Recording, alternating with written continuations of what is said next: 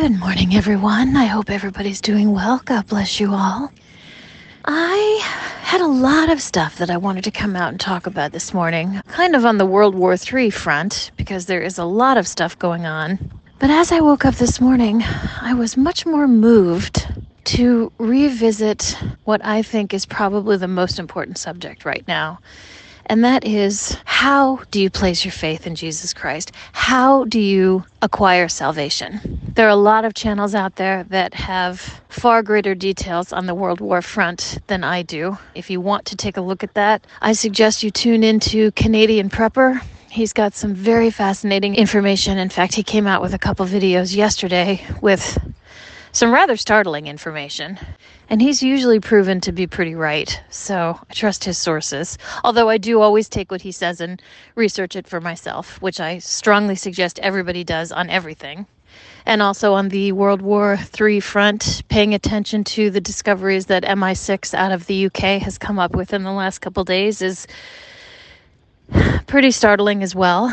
Paying attention to what Finland is doing across its borders right now with Russia building trenches and what they call pillboxes, which I had to look up and figure out what that means because I am not entirely military savvy, but that is apparently a military structure used for defending an invasion. And I also find it extremely interesting that on October 3rd, Russia is going to be doing a nationwide nuclear emergency drill for its citizens, which is fascinating because the day after that, America is testing its warning signals on every single cell phone and every single computer, which, quite personally, I don't trust. I'll be turning my phones off and unplugging my computers during that time on October 4th. and at the same time, the US government is very close to shutting down, which may or may not happen, may or may not be significant. But I have to admit, the first thing that I thought of with all of this, and by the way, the information that all of our doomsday planes have been scrambled at the same time and are in the air, I found it interesting that a government shutdown is an extremely convenient cover story for political elites to get out of Dodge without raising suspicion. If there's a government shutdown, it makes sense that they're all leaving Washington, D.C., that they're all going to wherever they're going to hide. So I just put all that together and just found that fascinating. But instead of diving into all of that today on this podcast, I'm really moved to talk about salvation. Because I do believe that we are on the brink of World War III, we are on the brink of the rapture, and we are on the brink of the tribulation. And so, the best thing that I can do with my time is to try to help as many people as possible get on the ark, find Jesus, place their faith in Jesus. And I had an interesting conversation with somebody the other day, and she did not understand the difference between believing in Jesus Christ and placing your faith in Jesus Christ. She thought that was the same thing, that if you believe in Jesus Christ, you're saved. I caution you to really examine that because I do not believe that that is accurate. And let me explain why. Satan believes in Jesus. Do you think Satan's saved? Absolutely not. Believing in Jesus is acknowledging that Jesus was real, that he died for us on the cross, believing that that happened, even believing that he was raised by God on the third day.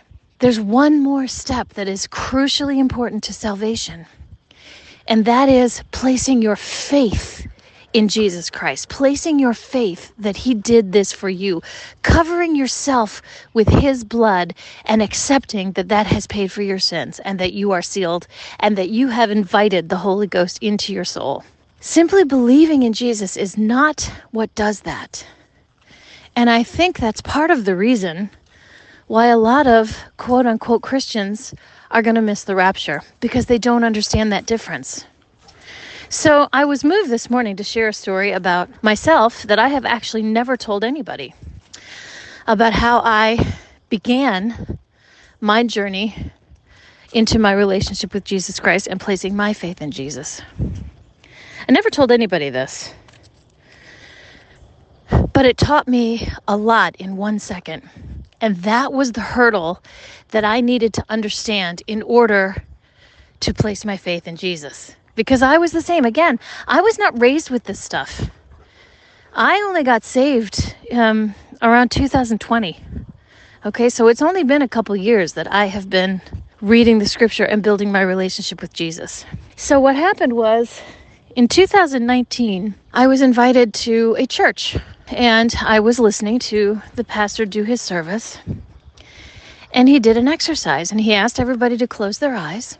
And he asked everybody to picture standing in front of the cross that Jesus was on.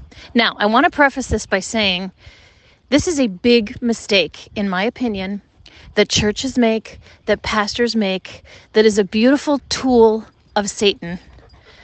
And I'm going to explain why. Jesus is no longer on the cross. Jesus was on the cross once, 2,000 years ago. He has not been on the cross. He is not still on the cross. He is finished with the cross. He is never going back to the cross. Picturing him on the cross is a tactic, I believe, that Satan uses to keep good people from actually taking that step that I'm about to talk about, placing your faith in Jesus. Let me tell the story and I'll explain why. So he asked everybody in the church to close their eyes and picture standing in front of the cross with Jesus on the cross. And he said, Picture yourself getting on your knees and asking Jesus for help. And so I was picturing myself and I tuned everything out. And I I couldn't do it. And I know exactly why I couldn't do it. What good person could look at somebody suffering on a cross and ask him for something? Do you see why that's a good trick to keep people from taking that so necessary step? So, in my vision, I looked up at Jesus, and instead of following what the pastor said, I saw myself ask Jesus if he was okay and could I do anything for him.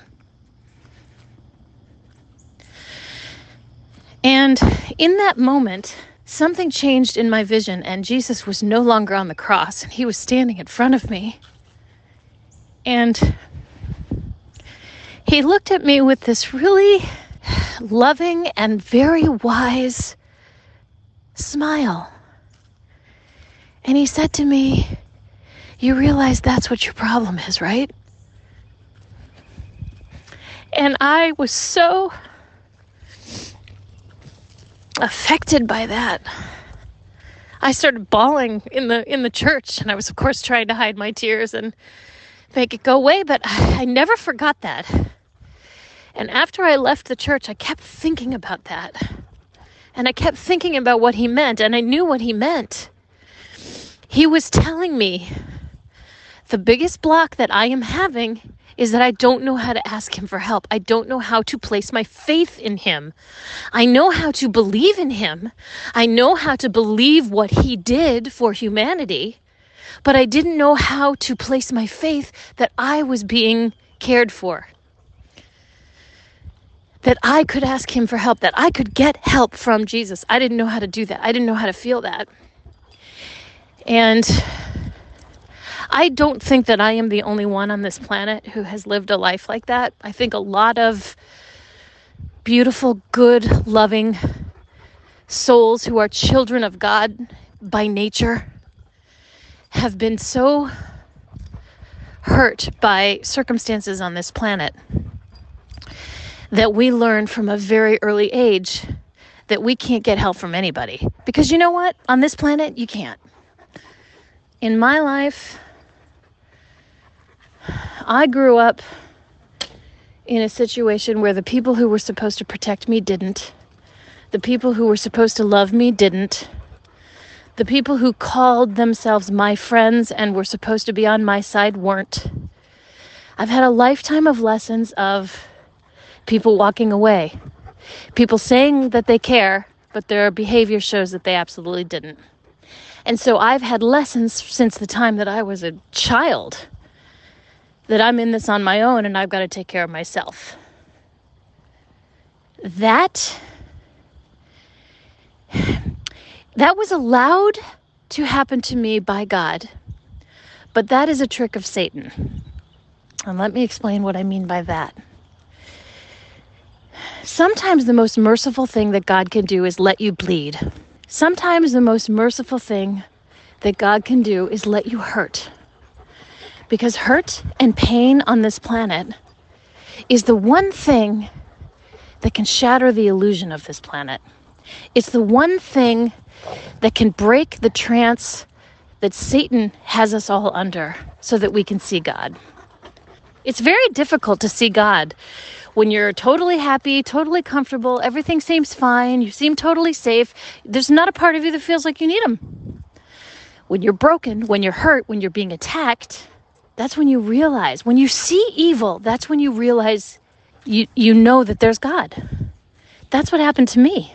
And ever since I had that experience in the church, I made a conscious effort to change my thinking. You know, I used to hear people say, God's going to take care of me, God's taking care of me. And I used to automatically say to myself, You're lucky, I don't have that.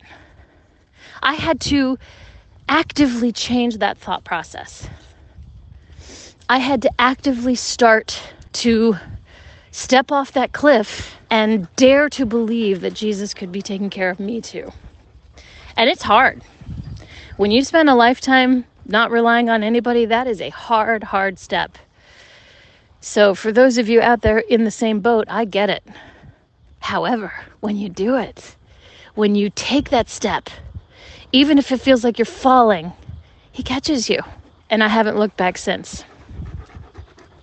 So, placing your faith in Jesus is not only believing in His work on the cross, believing that He took all of this punishment and and death for us on our behalf to save our souls. It's it's believing that, but it's also having the faith that you could stand up and let yourself fall completely backwards off a cliff and know he's going to catch you. That's faith. That's placing your faith in Jesus Christ. When you know he's got you. When you get yourself to that point where you believe it, no matter what, I know Jesus has me. That's faith. And when you get to that point, you feel it. I remember I had done the sinner's prayer and I had verbally said all of the things that I needed to say, and I was actively working on believing these things with my heart.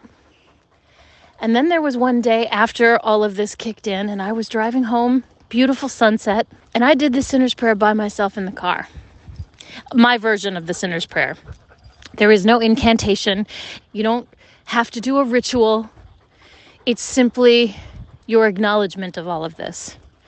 I did my version of it and I felt an immediate shift. I started crying, everything opened up, and I felt the Holy Spirit come into me. Now, some people never feel that, and that's okay. But once you really do have the Holy Spirit in you, there will come a time where you will feel it and you will feel a major shift in your life.